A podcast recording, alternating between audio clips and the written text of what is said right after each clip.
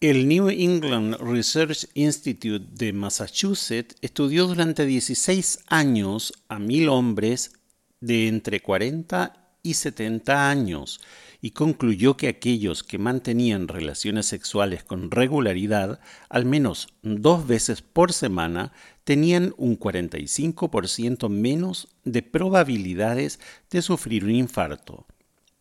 El estudio tuvo en cuenta las variables de la edad, estilo de vida, peso, niveles de colesterol, etc.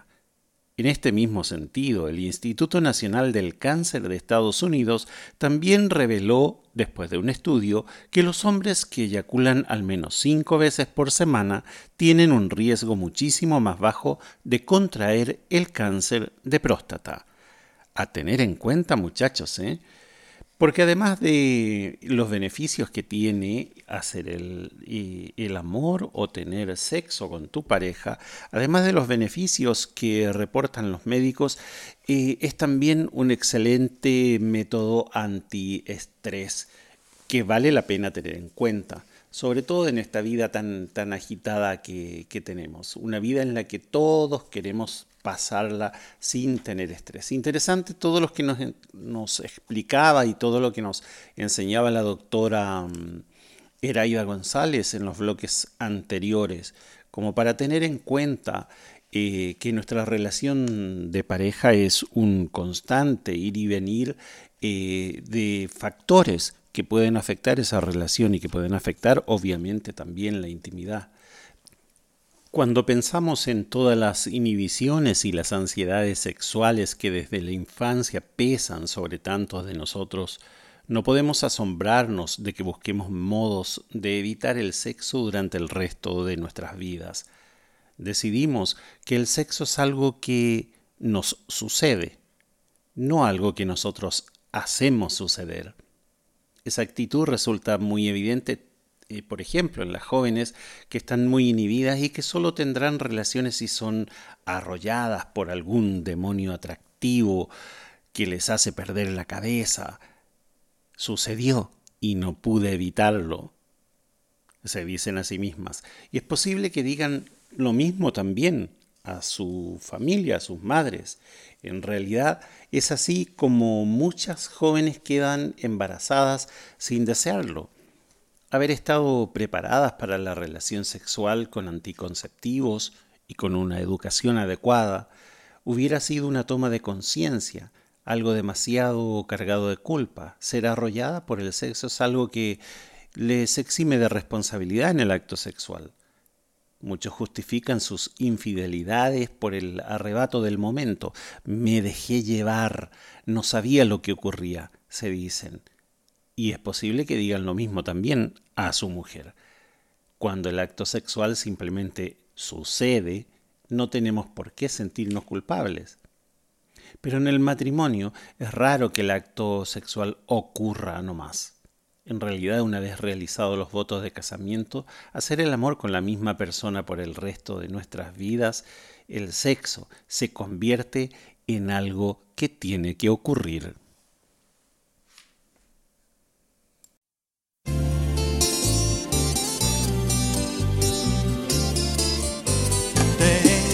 Corazón, mutilado de esperanza y de razón. Tengo un corazón que madruga donde quiera. Ay, ay, ay, ay, ay, ay, ese corazón se desnuda de impaciencia ante tu voz.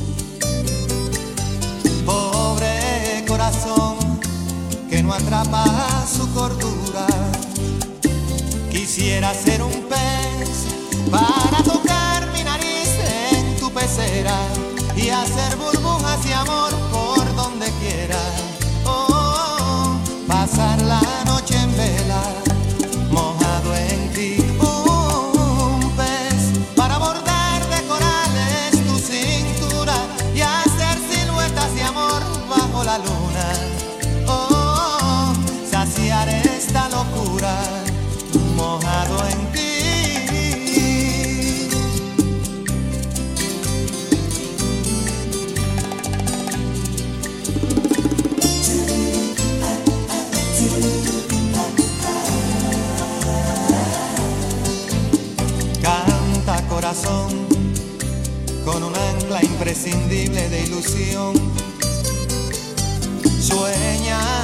Corazón, no te nubles de amargura. Ay, ay, ay, ay, ay, ay, este corazón se desnuda de impaciencia ante tu voz. Pobre corazón que no atrapa su cordura. Quisiera ser un pez para tocar mi nariz en tu pecera y hacer burbujas de amor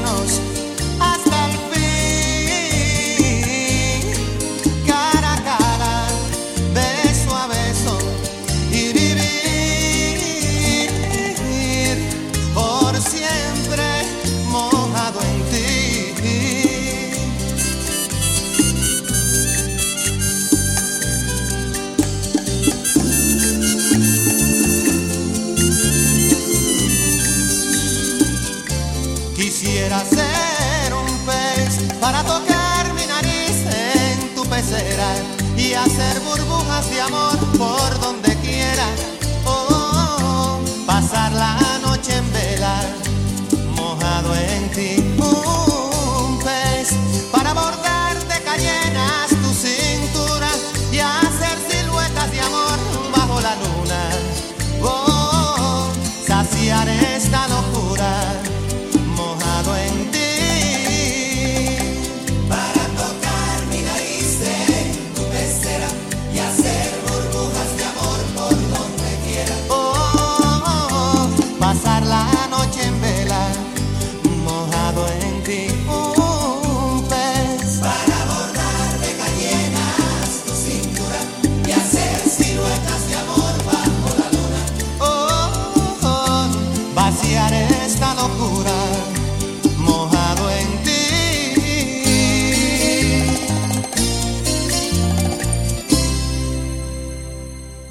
Comparado con el hogar, el resto del mundo es una orgía en potencia. La mayoría de nosotros nos sentimos más excitados por las fantasías fugaces con alguna compañera de trabajo que al entrar en casa y rozar con los labios la mejilla del cónyuge. El hogar es el escenario de nuestras mayores ansiedades, esas responsabilidades de la familia, esos conflictos perturbadores porque falta el dinero, porque la heladera está vacía o porque se descompuso el coche, inmediatamente nos hace pensar en las facturas que hay que pagar y en los deberes que hay que cumplir, en los niños que tienen que ir a la escuela, en el niño que se enfermó, en las discusiones que hay que terminar, en los horarios, en las rutinas, en todo, menos en el sexo. Y por si fuera poco, el hogar es el lugar donde vivimos en familia, como cuando estábamos con papá y mamá. Esto solo conduce a reactivar todos los mecanismos de enfriamiento que hemos aprendido de niños en nuestras familias. Es cierto que el hogar es también fuente de acontecimientos agradables, sí, claro, los eventos familiares, esos almuerzos del día domingo, la visita de nuestra familia. Son momentos agradables y de comodidad. Es nuestro refugio contra las inclemencias y las locuras del mundo también. Pero como veremos, pero como hemos visto, pero como hemos visto, eso también contribuye a convertir el hogar en un lugar bastante nada excitante. El hogar es el sitio menos sexual del mundo y también en el que nos hemos comprometido a hacer el amor con la misma persona durante el resto de nuestra vida. ¿Quién puede sentir deseo cuando está funcionando la lavarropa, por ejemplo? ¿O se descompuso la heladera?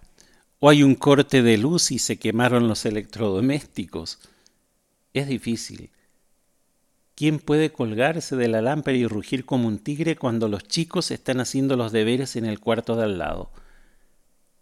Es así como muchos renunciamos a tener relaciones sexuales en casa simplemente porque no es el lugar adecuado.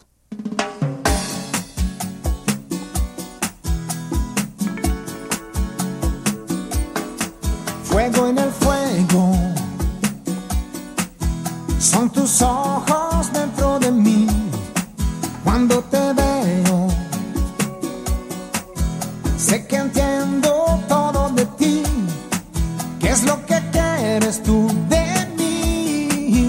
lo que buscas tú en mí. Dejas tu huella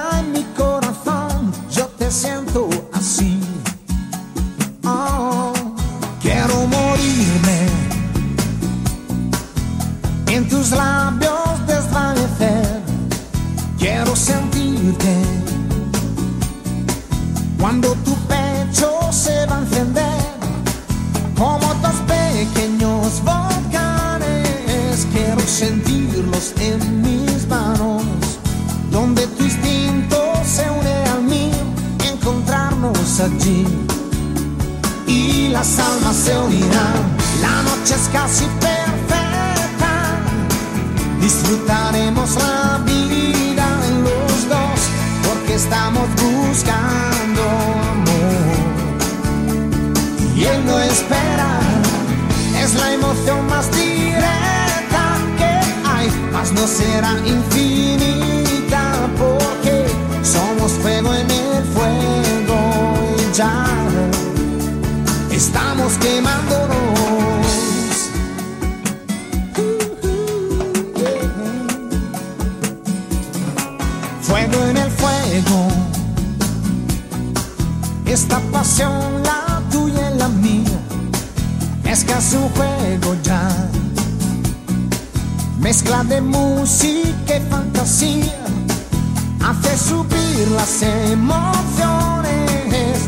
las sensaciones. eh.